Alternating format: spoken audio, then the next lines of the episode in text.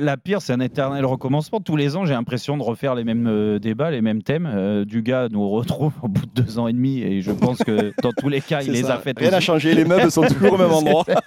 c'est pour ça. Donc, donc en fait, euh, c'est même moi, c'est un rire euh, nerveux, hein, euh, bien sûr, parce que parce que j'aime ce club.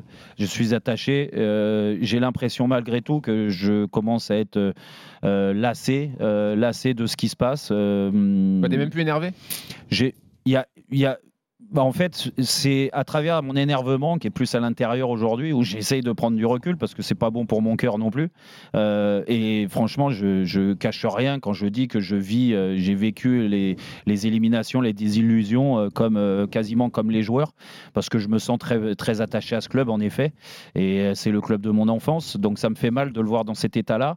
C'est un constat qu'on a qui est terrible depuis X mois, X années, mais où j'ai encore plus mal, c'est que je me dis que oh là là, il va falloir, c'est plus qu'une révolution pour euh, faire changer, euh, chan- changer les choses euh, sur le terrain. C'est pour ça que c'est difficile. Je ne sais pas par quoi commencer. On va commencer par les joueurs Ouais. déjà. Euh, Mhm. L'année dernière, j'avais eu des mots très durs. Rappelle-toi, après l'élimination, euh, j'avais dit casse-toi à, à. Verratti Ah Verratti à. Messi, à Neymar, je Ouais. voulais plus les voir. Je Ouais. voulais plus les voir parce que euh, même Marquinhos, il en avait pris tout le monde parce que ce qui s'était passé à Madrid, c'était, on a l'impression que chaque année, c'est plus possible. Oh, là, on a fait le maximum. Cette année, c'est différent Mm. parce que je trouve que c'est plus honteux et c'est pour ça que je suis moins énervé. C'est plus honteux qu'autre chose. Honteux par rapport au match aller parce qu'on on revient dessus. Une élimination en huitième de finale, il faut pas non plus euh, euh, retirer le match aller. C'est deux matchs de, 100 de 90 minutes, ça fait 180 minutes. Tu peux y rajouter les prolongations quand il y en a. Et euh, sur euh, quatre mi-temps qu'il y avait à jouer, Mm. le PSG en a joué une. Donc, Hier, la première. Hier, la première. Et encore, attention, hein, je te dis pas que c'était fantastique, c'était merveilleux, c'était pas le Brésil, loin de là, pas spectaculaire, mais au, au moins il y avait une identité de jeu.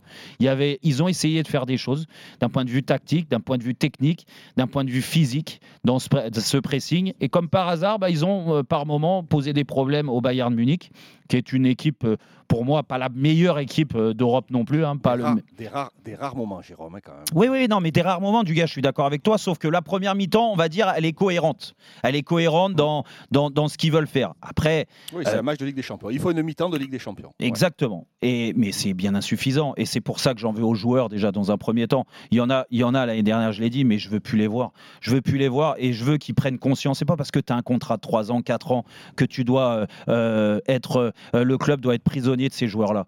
Il, il doit, si si tu as un minimum de conscience professionnelle, si tu as un minimum d'amour pour le club, parce que j'entends que les joueurs qui sont là depuis 10 ans, Marquinhos, Verratti, je cite eux déjà dans un premier temps, s'ils sont tellement amoureux du PSG, mais barrez-vous les gars.